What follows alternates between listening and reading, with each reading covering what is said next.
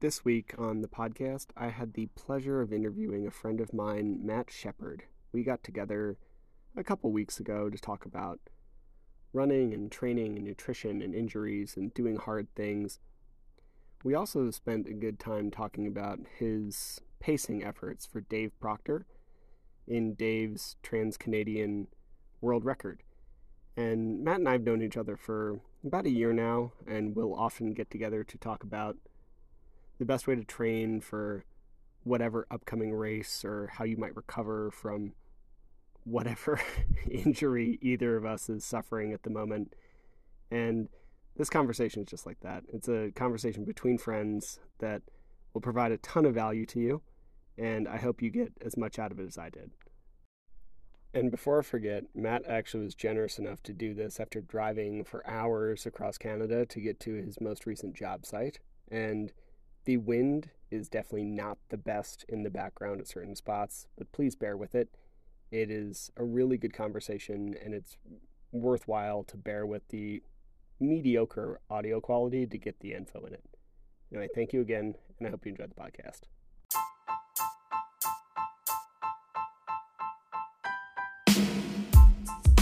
Welcome to the Eat Well, Sleep Great, Run Far podcast. My name is Will Frantz, and I'm here to help you go farther, faster, and longer without injuries, gut problems, or giving up your favorite foods. Welcome to this episode of the podcast. Today we have Matt Shepard on, a Canadian ultra runner who a lot of you probably know more than you know me, very honestly. And Matt and I are just going to chat about what he's doing, how how he got into running, fueling, training, all that stuff. So, Matt, um, where are you right now? Since you're, I know you're kind of in the middle of middle of nowhere doing weird stuff. Where are you right now? um, I'm in Kimberley, BC, British Columbia, here in Canada. We're uh, we're getting ready for a race called Black Spur, an ultra. Um, and so I'll come out here in advance and clean up all the trails and make sure they're all runnable. I know that there's a few sections here that have been hit pretty hard by the blowdown. So sure. a couple of days out and we'll uh, get them all cleaned up and marked. Are you getting a bunch of weather up there right now?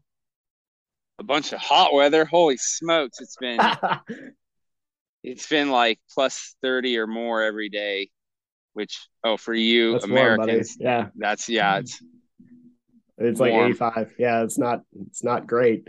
Um, yeah, man, I feel that. How's the what are you doing that's taking you out there? Like what's your what's your job these days? Yeah, so this year I teamed up with a company called Sinister Sports and they put on a few big races here in uh, in Canada. The Sinister 700 mile trail race. Um, let's see, they have the Canadian Death Race up in Grande Cache, yeah, which is a 125 kilometers, lots of elevation in that one rugged trails. Sure. Um, and then th- this is their other big one, the uh, Black Spur Ultra, which is a 54 and 108 kilometer here at the. It's like on an an alpine ski resort on the trails there, up and around that. So it's going to be a, a lot of vert in this one. That sounds like that sounds hectic. When is that race? It's like the 13th of August right now. How, how soon are you having to run that? Um, the 20th is this week, this coming weekend. Okay. So not, yeah. yeah, so like a week out from right now. Okay, soon. So what do you have to do to get stuff ready for that? I think like, I don't know. I don't know exactly what's entailed. I've seen a bunch of trail work, but like, what do you, what goes into making these races possible? Wow, man, it's I, we have a whole team, but my cool. my job, I work operations, so I'm I will get all of the equipment ready, um, make sure all the things. I'm a kind of a mechanic, a little handyman. So I I take care of all the equipment and then I drive out to the race course in advance of the race and do the trail clearing and the marking. So I will hike all the trails um, and and you know carry a chainsaw or a pair of well generally a chainsaw and a pair of those like manual loppers.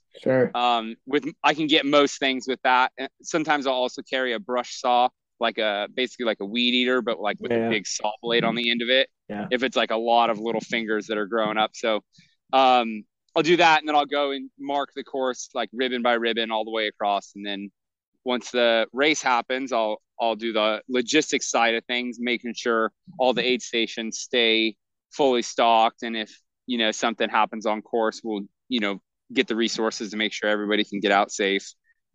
Uh, yeah, and then afterwards I'll do all the cleanup, pull down all the ribbons, pick up any gels or whatever that people drop on the trail, and sure. then off to the next one. That's nuts, dude. So you're there a week in advance, like you you're taking a second just after driving for a, large chunk. Like, are you going to spend the entirety of this coming week getting that ready?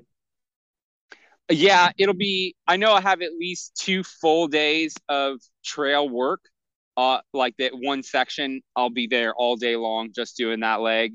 Um, and then so I'll be the next couple of days for sure, um, just doing trail maintenance. And then I'll follow through Wednesday, Thursday, and Friday with the flagging. Um, we don't like to flag too far in advance because sometimes people can yank the ribbons down, and that can Fact. really be, yeah, it can cause a lot of uh, chaos on the course. So do try to do it as close to the race as possible, especially in areas and trails that are like heavily trafficked. We'll wait until like the day prior. Um, that way, just because you know you never want to risk having missing ribbons and then somebody gets lost. That's terrible. We had that happen like two years in a row, and the race that kind of got me into knowing the sport existed. Somebody who's not great took down a couple ribbons, and it was oh. not stellar. Yeah, it's awful, man. People ended up like going the wrong way for ages, and it's not great. I I had the opposite happen where I was leading a race, and I'm I'm colorblind, so I have a hard time like distinguishing colors on the ribbons. And as I'm running, um, I'm you know I have nobody to follow, so I'm going and I'm following ribbons. Unfortunately, I, I they were I think they were like orange ribbons, and I started following green ribbons, not knowing the difference. And Dude. so they it took me it, somebody had forgotten to take down the ribbons from their race and this oh. race crossed over and so i saw those ribbons took a turn and i was like yeah two miles off course and was like i don't think i'm supposed to cross this river right now and so i yeah i had to navigate my way back but it was yeah take down your ribbons when you're done yeah man i didn't actually know you were colorblind i feel like that's a thing we might that feels like an easy fix. I feel like we should just use colors that more like pretty much everybody can see. Right? Like that's actually makes that's kind of makes a bunch of sense. Interesting. Yeah. I mean, it's hard because like color blindness is so fickle. Some people sure. can see like for me, pink, um, pink and white are really great colors. Um, but that's difficult for other people with color blindness. So sure. I don't know, but definitely not orange. Orange is the worst. It's my least favorite. It's so hard to see it's green. I mean, it's perfect. It blends in perfectly with grass. Fascinating. All right, it's good to know. Camouflage. Um, so, how did you get into? You know, I think this, and everybody knows I think this. Ultra running is a crazy sport. How'd you get into it? oh man, like, well, okay. So originally, I was overweight as a kid. I didn't do much as far as sports. I did play football in high school. Um is that and like Canadian football or football, no? I was living yeah. in I was living in the states back okay. then. Cool. Um, and so yeah, I, I I was overweight. I joined the forces and fell in love with running in basic training. Kind of just like really enjoyed it.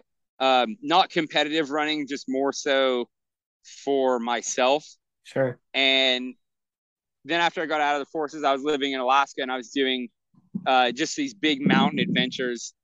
Uh, again, just like not as as part of a team or anything, just out having fun in the mountains. And I was going quite a long ways, you know, marathon a day or more. And really? I remember uh, reading about Scott Jurek's uh, 24 hour American record in 2010. Sure. And I that was my my introduction where I, my my mind just went, what? Like people can run for 24 hours. I thought I started to think like, if I didn't sleep, like how far could I go if I tried? And so like three months after hearing about it, I organized. I was living on an island in Alaska, and so I organized my own 24 hour race on a like a 1.75 mile course uh, around town, and I and I started that. So I had the fire department was my aid station, and I just went and went and I I did uh, 12 hours and like 53 or so miles, and I was like, I was, I couldn't keep my body temperature up. I probably hadn't eaten more than a thousand calories. I was struggling hard, so I pulled the pin. But that was my like, welcome to ultra running uh, effort. So yeah, it's just been from there. I didn't do many uh, for like the next seven years. I don't think I ran another ultra. I just you know continued okay. to run for myself, and yeah, and then I turned thirty in 2017, and I was like, I want to try this death race, 125 kilometers. Uh, it wasn't too far from where I was living at the time, so yeah, I went out and tried that, and it's just kind of been a a passion from then on. That's awesome, man. So like, how how many of you do you know how many you've done since then? Um, as far as organized events, uh, geez, I don't know, maybe like a couple dozen. Sweet. And it, like it's an un- unorganized, just like going 50 miles or more on my own, like I would get wager probably a hundred. I don't know, quite a few. I love just I, I like just getting out on my own feet and going out and exploring and putting on a big day is just like so much fun. Like that's what I live for. That's awesome, man. I mean, how so it's 2017. So how has it been going lately? Like what is what have been the past it seems like you enjoy i don't know a wide variety. I don't know if many people who like run 100 or run their like own self-supported stuff and then also like do the um, backyard format. Like what have you been digging a lot lately? Yeah i've really been enjoying um, a lot of trails. Like generally i'm kind of like i, re- I perform really well in like long flat stuff. That's kind of like my jam. Sure. But as far as like enjoyment. I I mean I do enjoy those. I enjoy being able to like test those limits to see how far you can go in the easiest possible c- circumstance. Mm-hmm. Um, you know, flat. You get an aid station every like mile or two. It's you know when the when you're on a loop course and a timed event, it's so like all the logistics are taken away. It's just all yep. straightforward. Just run and see how far you can go, which is fun Sure. It's you know it's a really interesting challenge, but um, I you know my my ultimate dream is the Barkley marathons. Like I want to complete. I don't even just want to try it once. I just want to do it all the way, one shot. Um, so I mean, I'm definitely not ready for that. I'm still okay. working towards it, but I want to I want to go into it knowing I'm I'm gonna crush.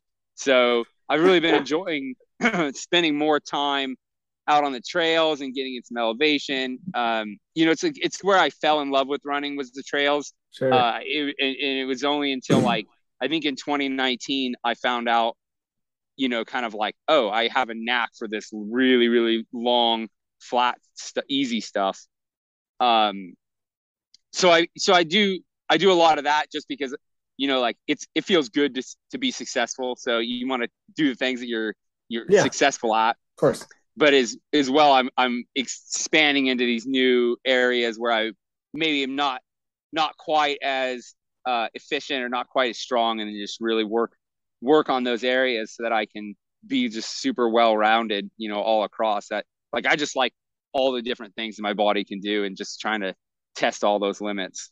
Love that. I mean i when you mentioned loop course i have to think about across the years, right? Because that's how you and I met. You were coming back from an injury that you should expound upon, and get we got talking about basically recovery food to get you ready for this big race. So, like, how did what was the injury? How did it happen? And then, like, what led into that?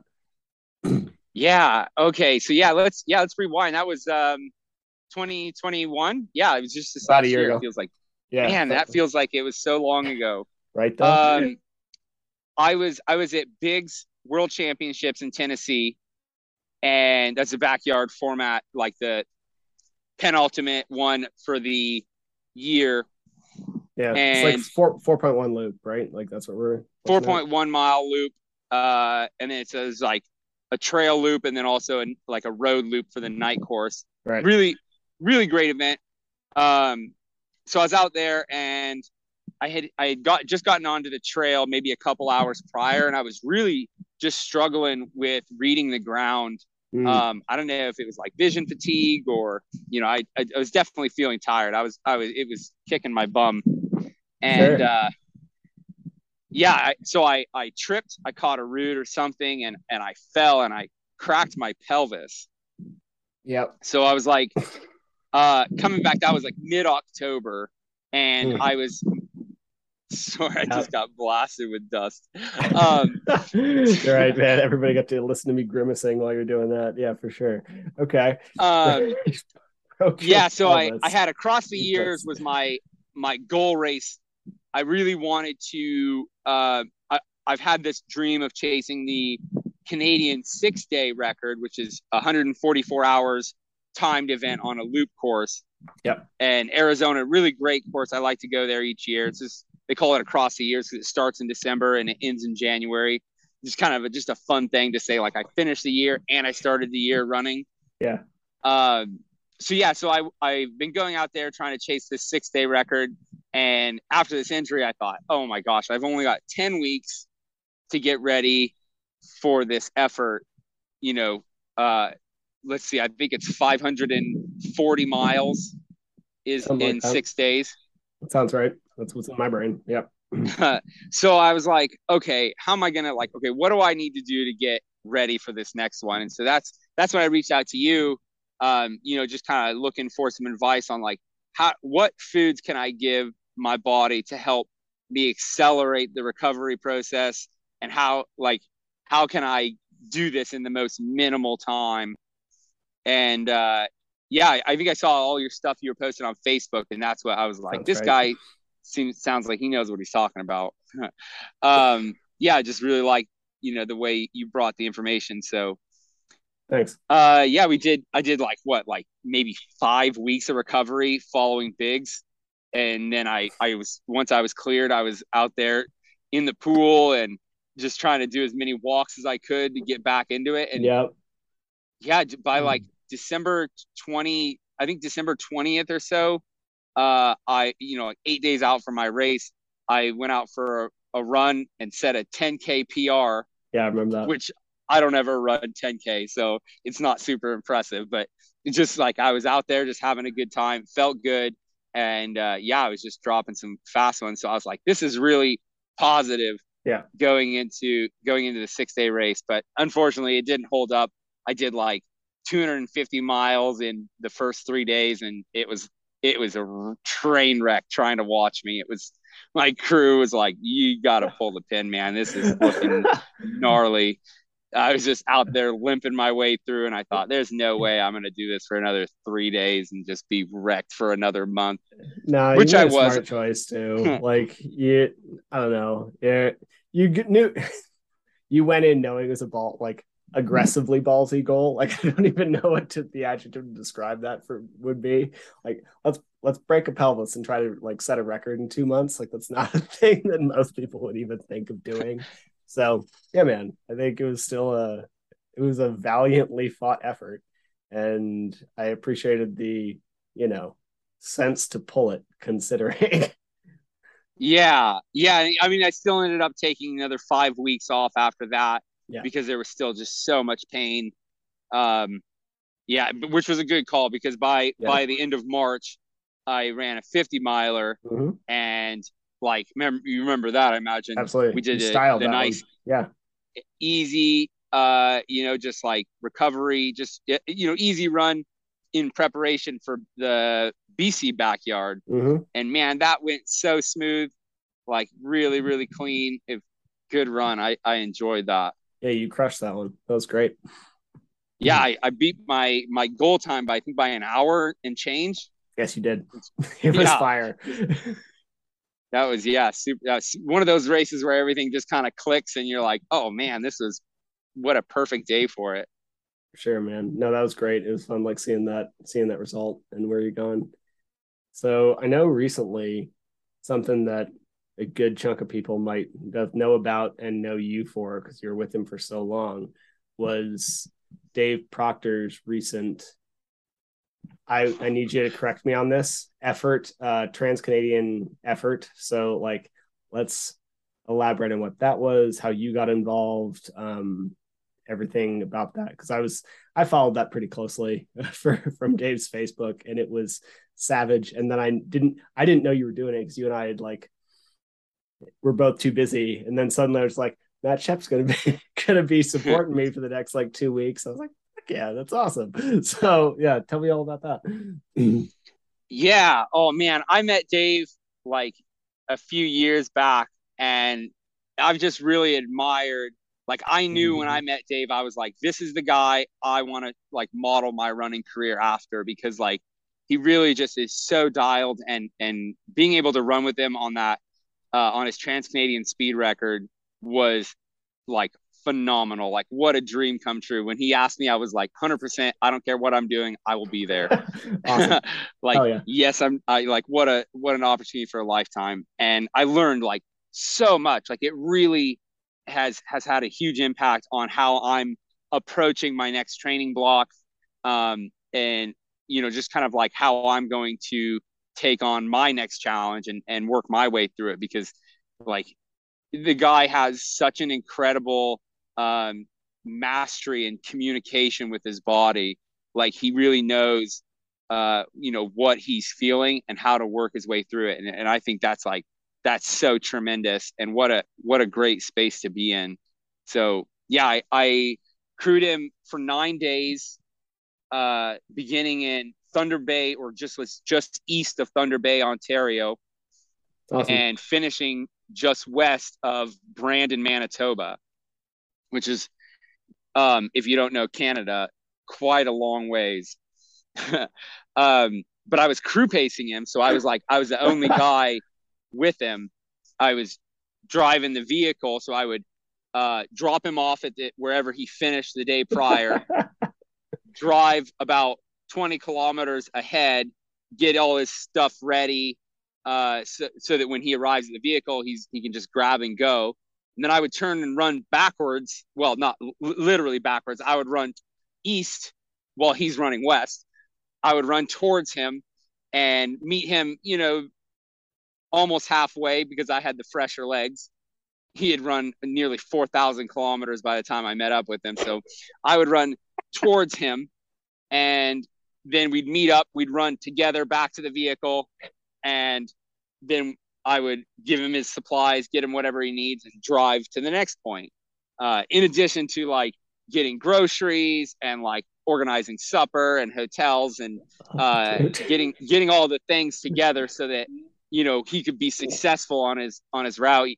But it, I mean, it was so easy. He we had uh, his girlfriend Lana was on top of everything. She did most of like the the evening food orders and organizing the hotel. So it was like mostly I just had to make sure he he got up, got started, and you know if anything was wrong, I was there to kind of be the the fixer of things. but yeah, I've ever heard in my life. Like it's just insane to me, dude. It, his right was it 68 days and change that he made it across 67 Canada? 67 days, 10 hours and some change. Yeah, and so he was averaging um, over 105 kilometers a day up to 108 near the end. So he like he started yeah. a little lower and uh, you know like about 105 and then worked his way up to about 108, which it seems small, three kilometers, only two miles difference, but that is a big when you're running that many and you're riding sure. that razor's edge every every 10 minutes that you take away um, from your recovery routine and then of your sleep is you know is hugely impactful. So sure that was that was really neat. Like just mm. watching his strategy of like he the dude is a machine, like in the literal sense that like everything is exactly the same every day. Um, he'll have exactly the same breakfast. Uh, he'll take exactly the same thing on his first loop. It's you know in the evening. It's almost exactly the same thing. His routine: shower, you know, like body care, sleep at eight o'clock every night um, it was just really impressive to watch how robotic it really was. That's nuts, man. Like I, so I read the breakdown of the Coros data, and it was like it was so consistent. It was like for Americans, I they had it in miles. So it was like sixty three to sixty eight miles every day for the span of like over two months, almost completely. Like they said his cadence was basically exactly perfect until the end when they it looked like he got a broken foot. Like it just like it was perfect every day for two and a half months or, or just two months and change. Like I, I've never been that consistent with anything in my life. It's so cool. you know, I think he actually broke his foot in uh, Ontario or maybe even Quebec. It, it was a while because when even when I picked him up, he was really? saying that his foot had been bothering him. Oh shit! Um, yeah. and I was you know trying to. He showed me some really neat um like manipulation techniques for the foot and ankle, and so I would do those in the evening or in the morning to try to help him out. And um, yeah, he was he was definitely saying that it, it had been bothering him then. And so I imagine either if it wasn't already broken, it probably broke shortly after that. That's just, yeah, I mean, I mean inc- incredible how someone could just push through that. It's insane. Like it's, I mean, not just to push through. I mean, granted, you have a goal. Like I've never recommend that to anybody until that's like your the a goal of your current section of your life, right? Then I mean, sure, whatever. you do you. I get that.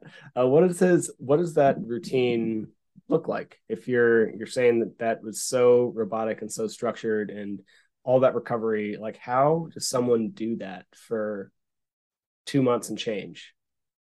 What does that look like? You know, I think so. We talked a lot about um because he reads a lot of books about you know from ultra runner perspective or also just about um, you know, some of those different like advice books. And it, it was funny because he had actually recently read one that I was currently reading at the time uh, called Full Catastrophe Living.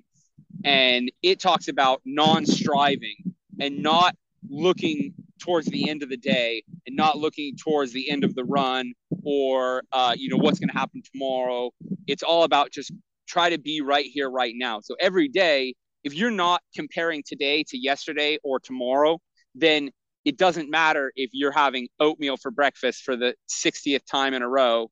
You, it, today is a new day and just like be right here. Like it's still good. Oatmeal, if it was good yesterday, it's good today.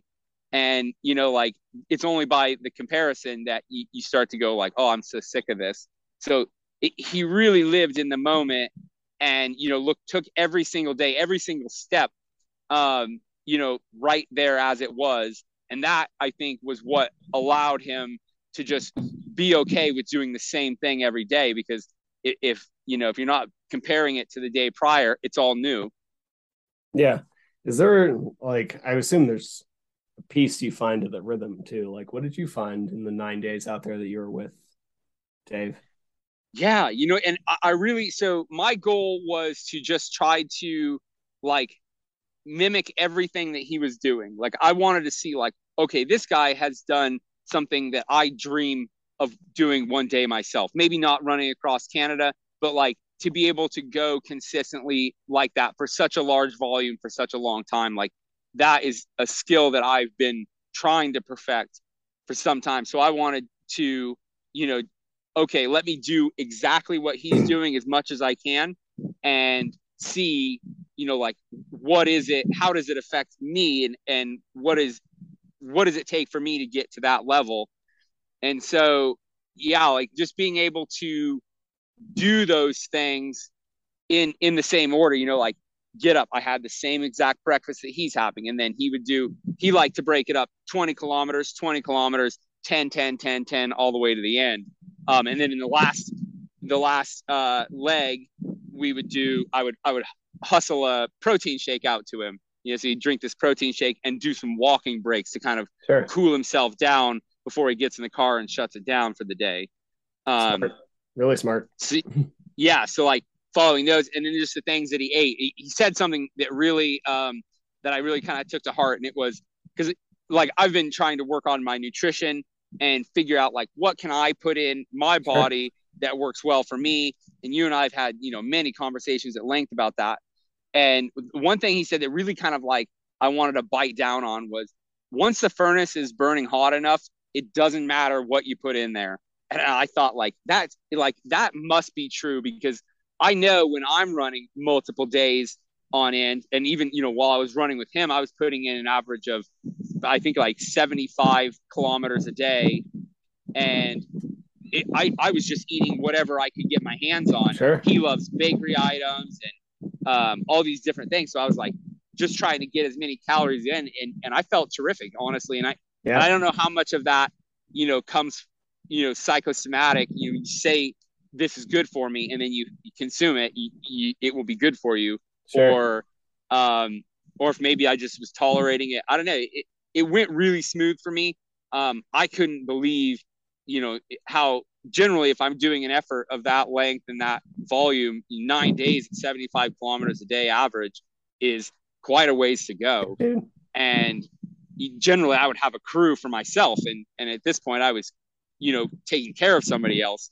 So, well, I mean, it really wasn't that difficult because he was so robotic that it was easy to plan ahead. You know, I know he's going to want for an afternoon snack. I know what he's going to need, you know, a bathroom break. I know what to make him for. In fact, I made his breakfast the night prior just because it was that easy. Mm-hmm. So yeah, it was. I it was really interesting. Yeah, that makes sense, man. I mean, both of you are so fit that honestly, it's absolutely. I mean, it's not like you're crushing zone five work out there, right? So it really is like once you have that level of fitness, you really can fuel it with most anything, right? like it's not like yeah, once you're there and you're you're like going kind of that pace and just at that cruise speed, like at that point it really does just become calories. And like if we look at um I can never remember his name. His name's James, the guy, the Iron Cowboy. Like he crushed ten thousand calories, mm. eight to ten thousand calories a day, and it was nothing but like it was like I think eight big eight egg McMuffins for a large chunk of that. And wow, you know when you're when you're that fit and you're like going at a pace that below your like red line because like for him it, he can do an ironman like sub 10 i think but he was pushing him like 14 to 16 hours so by no means his fastest pace. You just need food just fuel it. So yeah man that makes a ton of sense. Yeah it, it was definitely enjoyable to not have to be like you know calorie restricted or trying to yeah, like find the right foods. Just whatever goes in goes in. And it went really smooth. I never had any sort of stomach upsets or um, any trouble getting calories down. It, it, it is such such an easy pace. I mean i think we were averaging like a 615 um, kilometer. Cool. Yeah cruisy for you. It's awesome. Yeah super cruisy. Oh yeah man. It's legit. Um so I feel like on an effort like that, and I know because I saw some of his posts, but I'd kind of be curious what if you two talked about it. The mental game has to be big, and you like, you also seem to enjoy these, like, backyard loops, right? That have to get a little monotonous. Like, how do you? What have you found, and what have you learned that helps you play into that like mental aspect of your game, whether it be Dave choosing to go out on the next day when he's already done so many, or like tr- deciding to go out on that next four mile loop that you've done a hundred times already. Like, where are you? What helps play into that? Man, it's so much, and that's like that's like the biggest trick of the whole thing is and, and and really what i find is like you have to be able to find joy in it like you have to be into it Love that. because once you're just out there grinding it like each loop gets progressively longer. If you're not if you're not in it yeah, anymore, that, you know, mentally, when you're just like, I don't want to do this, when you get to that point, every loop is so much harder. I mean, and it, you could do it, you can grind through it because eventually you sure. might start enjoying it again. But like, if you you need to find that joy and like search for why why is it that you're out there today? You know, like, and what is it that you love about this? So when you get fatigued, excuse me, um, like pain isn't real, right? We we know that pain it, it's I mean everything that you experience in, in the world comes to you through sensory input. Either you smell it, you taste it, you see it, you hear it, you feel it. Um, and if you remove one of those, particularly your vision, like all of your other senses are going to be heightened right you can you because you are that's how you're receiving your information we get a lot of it through our eyes so that takes up uh, a lot of our attention but you can shift that focus anywhere and so we know that pain is just i mean in the literal sense it's just like an electrical impulse that goes from say from your knee to your brain and your knee is saying um, this isn't normal, this isn't right, or this is uncomfortable. Uh, right. But but honestly, like all that is is just a little electrical impulse that says this is bad. But as as far as that goes, you know, it's it's not it's nothing that should stop you, right? It's not physical. It's not like a physical barrier like this brick wall right here. Like I can't pass through this brick wall, right? Mm. But I I can continue to run alongside of it. So it, when you're dealing with pain, number one, like having a good relationship with your body, like understanding when pain is something bad, like, okay, this is like I'm missing half my leg. That's that's the pain that you should be listening to. sure. But when you're when you're running and you know you you just get that little pain in your knee and you're like, this doesn't this is sending me a signal. Well, number one, um, be, becoming more accustomed with that pain, you will be able to tolerate a lot more. When it's brand new or if you don't run like if you don't run ever and then you go out and run one mile as hard as you can you're going to be in pain. It, it's not yeah. It's not like you're going to be in yeah, pain like somebody cut your leg off. That's yeah. a whole different level of pain you just aren't accustomed to that level of pain yeah you may be in more pain than somebody who doesn't do that but you know like it's not it's nothing different than what everybody else is going to experience. You're just less accustomed to it. So your body's like, warning, warning. It's sending out all these warnings and saying, like, this is not what we do. So if you do it more often and you practice, you become accustomed with those pains. So, like, not using ibuprofen or any sort of like um, pain dulling devices, just being with it and understanding that, like, this is okay like i can tolerate this and and also making the adjustments so that hopefully it doesn't happen. Um you know if your if your muscles are tight and they're causing you to kind of like maybe pull your knee out of alignment and like make those adjustments so that you, you don't have to do that anymore or you know a, adjusting your gait if you need to if you're like a really uh, open stride heel striker and you start to feel like a lot of pain in your heel, well, you know, maybe adjust your stride a little shorter, get more up on your toes and see how that um, you know, how that affects you. And if you just spend more time practicing and being in all those spaces and understanding that you can tolerate a little bit of pain, it's not going to kill you.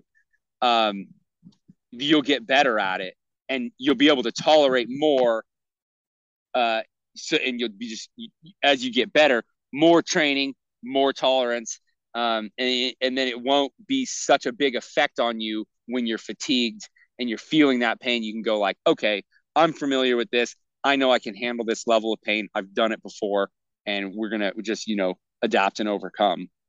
Yeah, man. I mean that makes a ton of sense, right? Like it's all just data. Like pain is data.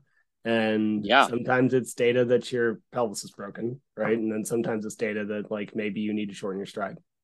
And yeah, you know, I fell maybe a mile into the four mile course, and I still finished the loop with time to turn around and continue. But I there's no way that was, that was a, a smart call to quit.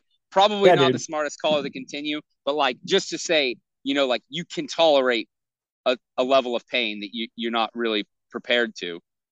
Yeah, absolutely, man. And I feel like that's kind of again, you're just kind of collecting that and figuring out where it goes. They've shown that it's not like professional athletes have a higher pain threshold; they have a higher pain tolerance. And I yeah. think the only way we get there is actually figuring out where, just having that experience and knowing what's what's bad data or not. I've hurt myself so many times. Like right now, right now I know like what I can push through and what I can't. Like my left ankle's a little tweaky right now. I destroyed it in college. It doesn't feel like that. right. So like we kind of we have that spectrum uh, based on past experience as to what what you can actually go through and what's smart and what will take you some like not the right amount of recovery time and all that. It makes a ton of sense. Yeah, um, David Goggins, if you if you've heard of him, he has what they call sure. the cookie jar, and I I just love that. Like you can reference all of the hard stuff that you've done in the past and say like, okay, I made it through this and I remember how difficult that was. And mm-hmm. this is not that difficult. So as long yeah. as I don't get to that point, then I'm doing okay. And and even if I do get to that point, I came out the other side and I'm just fine. And it was a great lesson. So even if you do get to there, you're going to be okay. Mm-hmm. Yeah, I mean, it's all just building experiences, right? And we can probably, and we can also use that data from others to figure out what's appropriate and what's not. Like Goggins's first hundred is yeah. dumb. Don't run yourself to rhabdo and break your feet, and then duct tape them. Right? Like probably not great, but also like we can we can know that experience to like learn that from others. Like it's all just collecting and figuring that out, so we can figure it out in the moment. But that, I mean, there's there, a perfect example of how like your relationship with pain. Like he has definitely spent a, a great deal of his life putting himself into these big uh, pain caves, if you will, and you know, and as a result, he can tolerate breaking sure. his feet and taping them together and continuing. Like he, that is just his ability to tolerate a significant amount of pain and understand that, like, okay, I'm receiving these signals and I'm acknowledging them, but I don't have to let them consume me. He's also willing to take the like destructive time off afterwards that that does to you, right? So like, yeah, it's just like having the trade off and figuring out what you're what you're willing to deal with. But yeah, it all comes from mm-hmm. experience. Right? Like kind of figuring that out. It makes sense. We're looking at your training. Like you and I have spent so many hours talking about training for this. like how what does your training tend to look like for whatever you might be doing? How has that adapted over the years? Like what is what does all yeah. that look like for you? So I mean, I used to train just by volume, like okay, get the get the runs in, make them long, make them work for me, and then I I teamed up with Personal Peak a few years back, and I started training by heart rate and time, which mm-hmm. was like really incredible. I I really took it seriously, and I was making sure that I was always being um, consistent and training everything right to a T, following the programs, and I performed really well. It really made a big difference um, using making that change over to heart rate based and time based uh, training. I, re- I enjoy it because you know it doesn't matter how fast I run or if I run as as fast today as I did yesterday or if I you know run as far. It doesn't matter. Is what matters is that I spent the amount of time in a surf, certain effort level, and that's all that my heart really cares about. Yeah. Right. Uh, mm-hmm. it doesn't care how far I go, how many steps I take. Absolutely. So, like that shift was huge in in my progression, and definitely I utilize that still in my training. But my training has adapted quite a bit, um, and perhaps it's it's that I've shifted away from like a winning focus. I always wanted to like I want to go into this race and I want to win. And so I had these, you know, big audacious goals and you know, I, I I had fun. I definitely I like competition. I like going in and trying to see how how well I can do. But it really I was always followed, you know, if I wasn't successful by this kind of like feeling of defeat, you know, like, oh darn, you know, where did I make the mistake and how am I gonna do this better? Like so I would always question myself in training. Am I doing enough? Am I doing the right thing? You know, uh, it, you know, I don't want to say it was toxic, but it definitely didn't give me as much pleasure from all of my running because my running was focused. And I, I remember specific days sure. going like, you know, like, oh my gosh, I just I have this huge training run on the on the docket. Usually the long runs I don't mind. It's the hard runs that I would be like I'd look at and go like, oh, I don't even want to do this. It's so hard. Yeah, it's I know. Be, you know, I, I, would dread them and they would give me anxiety. Um, so yeah, so I kind of like shifted my focus more to like just finding the joy in the run and you know like because because of the things that i do like if i was marathon training i think performance at that point like you need to be so spot on because there's so little room for error. It's uh, fucking nuts. Like i trained a couple marathoners and it's just like the the precision is nuts. yeah you're pushing that razor's edge the whole uh, time. Especially you know, when you're like, like right on that cusp of like the next thing you're trying to hit. Like one of the guys I'm kind of trying to train right now is like trying to drop five minutes off so he can get his BQ. And it's like when you're trying to trim that, it's like, mm, it's so tight. Every every second at that like we're point trying, is we're valuable. trying to get hydration so perfect that he like just stays hydrated enough, but not pee. like that, Jesus, dude. Yeah, it's so anal. And I I mean I love it. I'm because like that's me, but still like it's a lot. it's a lot. Yeah. Oh, definitely. But the things that I enjoy are not um they're not quite as precise, you know, like 6 yeah. days you've got time to walk, oh, for you've sure. got time to chat and have a snack and you know so there's there's so much more time in the day available when you're running Agreed. when you're taking up the whole 24 hours. So yeah. and like I, for the stuff I, I do myself, I could not agree more with you. Absolutely. What I enjoy it so much more. right? Uh mm-hmm. so yeah, so I I've tried to like my my main focus is just making sure that I am gi- giving myself enough stimulus every day. Um, and so awesome. actually lately, because of the volume of work I've been doing uh, with Sinister Sports this summer, yeah, um, I've hardly done any running.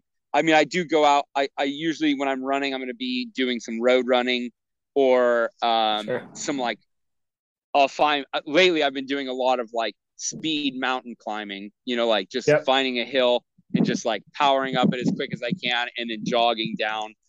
Um, and that that was I, I was meant to go out to Barkley Fall Classic in September, but just really feel like I'm swimming upstream lately. So I'm uh, yeah, I'm probably gonna bail on that one and just kind of put my, all my eggs in the. Uh, I've got Big Dogs Backyard National coming up. So i made Team Canada this year, so I will. Uh, I'll run with them in Kelowna, well, nearby Kelowna in Summerland. Sure. Um, in October, so I'm just going to put all my focus there. But yeah, uh, as far as training goes, I'm just trying to, you know, get as much volume as I I feel. You know, like like I said, that that mind body connection, that you know how how you communicate with yourself is huge. And as long as I'm getting out there and I'm I'm getting in that good uh, volume and you know making sure that I'm enjoying it. I, I never have that moment of where I'm like, this is terrible. Like I don't want to do this anymore.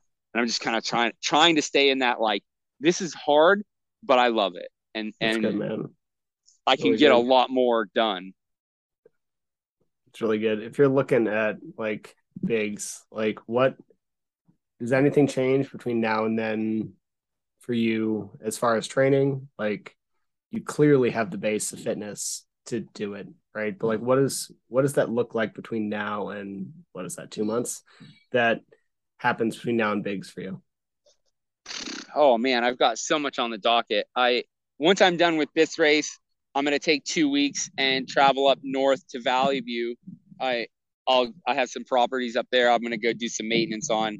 Um, so I'll I'll use that time I really like Valleyview as a training ground because it's so flat and I've got some really nice rural roads to run on awesome. and also a real a really fantastic fitness facility there.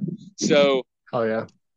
The first two weeks of September, I'm going to be in Valleyview, uh, really probably just laying down a huge base of volume because uh, it'll be yeah mid mid October. So I'll do that, and then I'll return here and and return to kind of some easier stuff, like as far as like speed goes. I'll be doing a lot more hiking um, as we get ready for our final race of the season, Castle Mountain, um, and that's that's again, it's on a on a, a ski hill here in southern Alberta. Well, I'm in BC now, but over in southern Alberta.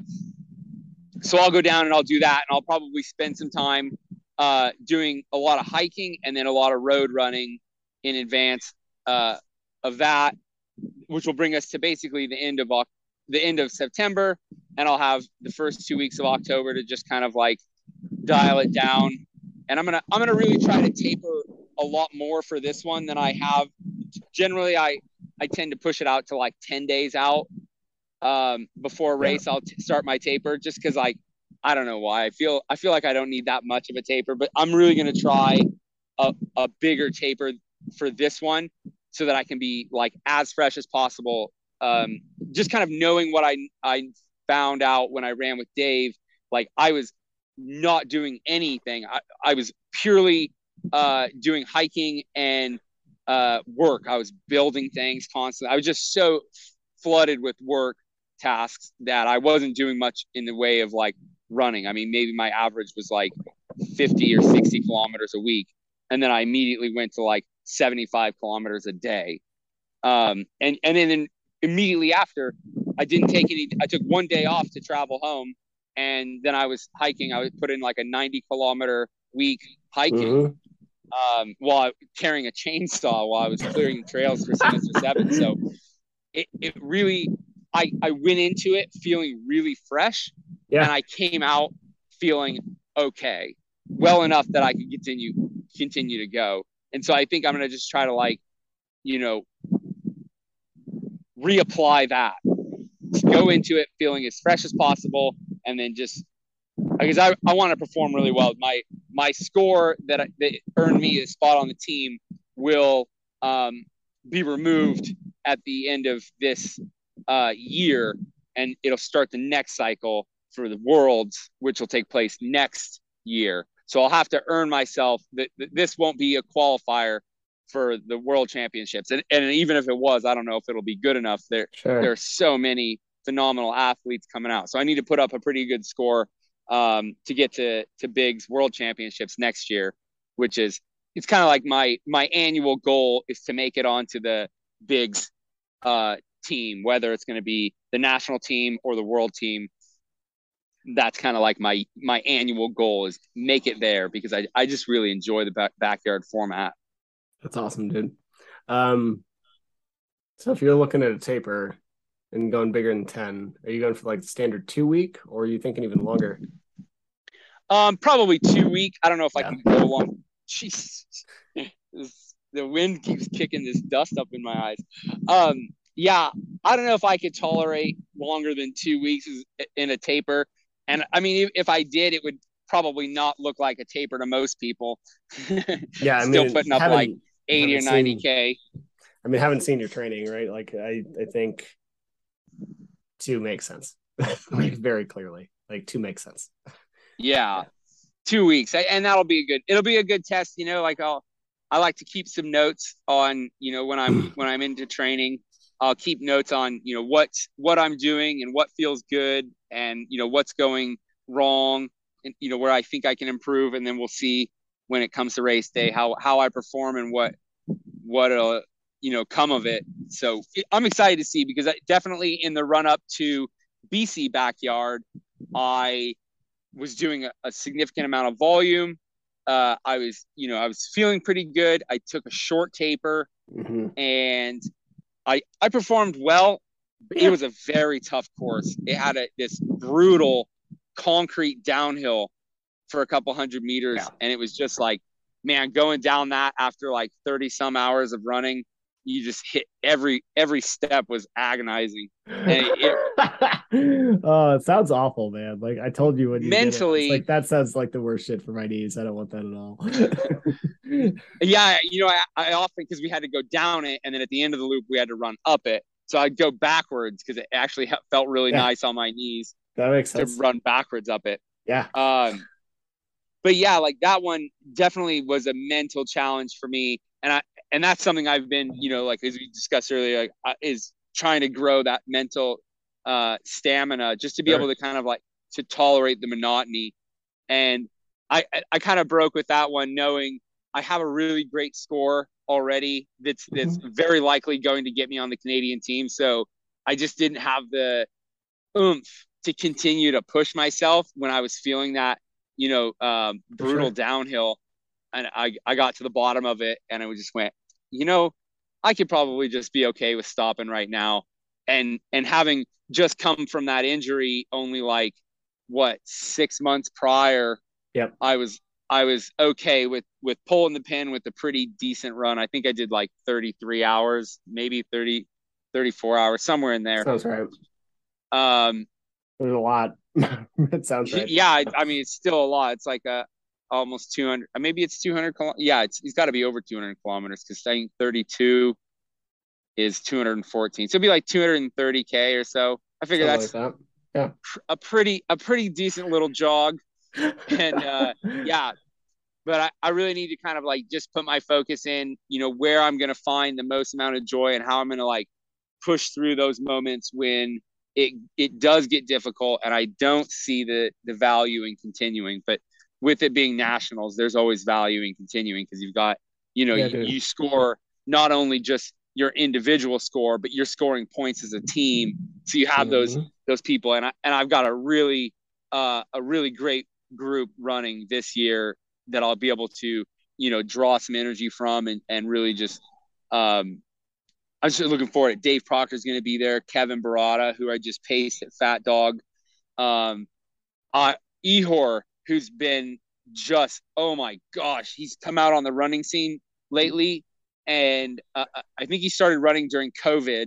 The, the, kid's like 27 years old, and he's just a crusher. Everything Fire. he touches, he's just taking home the gold. It's That's I'm awesome. really looking forward to uh, to spending some time running with him. Um, if I can hold on, the kid is so fast. but you know, it'll be yeah. just be great. Uh, Stephanie Simpson's g- going to be out this year. Uh, she won in, in 2020. So it'll be it's just really great to, to run with these folks again. You know, I, I really enjoy their company and, and they're all really tremendous athletes. So just as I, you know, tried to glean as much information from Dave when I was running with him, I, I like to do the same. And backyard's so easy and so like uh, well prepared for that kind of thing. You know, you get a run start at the beginning with everybody. So you want to run with somebody, very likely you're going to have that opportunity, even if they're a fastie. That's awesome, man. I mean, it sounds like you're doing really well. Um, one thing I did want to ask you about because I know that you do a bunch of it, and you're looking strong right now. Like, what does your strength training look like? I know right now it's carrying chainsaws up a mountain, but generally, what is your yeah? I was gonna say, I say late lately, all I've been doing is like lugging trees and chainsaws around. um, but yeah, uh, as far as strength training goes, like I am huge. I, I have a background, I, but prior to getting like hardcore into ultra running, I was, you know, a strength coach. And so I, I've always had like a lot of strength training in my, my daily routine. And, you know, so typically it's going to be like number one, yoga. Like I love doing that stretching. And, and I think it's huge uh, for, like I said earlier, maintaining that uh, mind body connection. You know, when you're stretching and when you're not just trying to like, ooh, how far can I reach? But like, what does it feel like when I reach? Is it tighter on one side than the other? Why is that? What if I turn my palms over? Like, okay, when I stretch my legs out and I pedal my feet, where is the tightness and like what's causing that? And you know, like if you if you spend that time to understand like what your body feels like in each position, then when you start to like feel a pain coming on, you'll you'll be better equipped to understand how can I work around this? Like a pain yeah. in your knee is being it's you know it's likely being caused by an imbalance in your hip or your ankles. Uh, you know w- what is causing this to feel like that, and how can I adjust it? And if you have you know good proprioception, you can you know move your body around and work around these different um, these different little like kind of we call them niggles. Yeah, uh, absolutely. Pain that's not really nothing. Yeah. Nice man. I get that. Well, I appreciate you coming on, dude. And it's good chat as always with you. How what else do you want to make sure you get out there before we call this a day?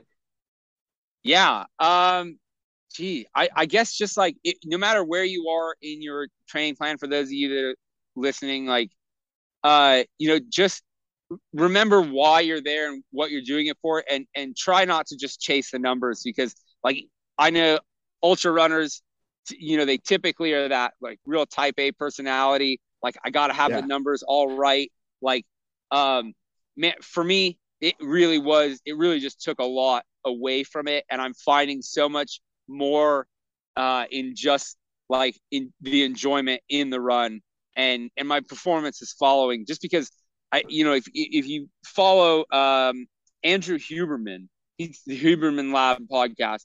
He, he talks a lot about um, dopamine and and like kind of those different pathways.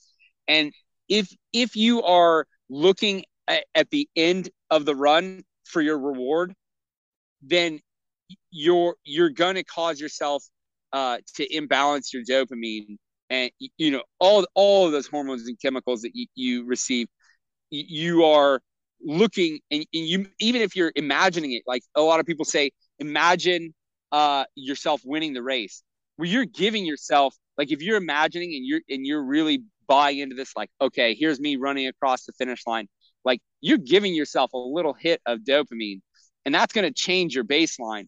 And, and so, like, what I try to do is just be like, I'm going to be right here, right now, and I'm gonna I'm gonna love the process, and that right there is like has just been tremendous for helping me to kind of like regulate those feelings, those up and downs, and not be, um, you know, hit, hit that high and then hit that super low. I just try, you know, like by being right here all the time, I, I get us to stay in that neutral zone, but my baseline gets to be maybe a little bit higher.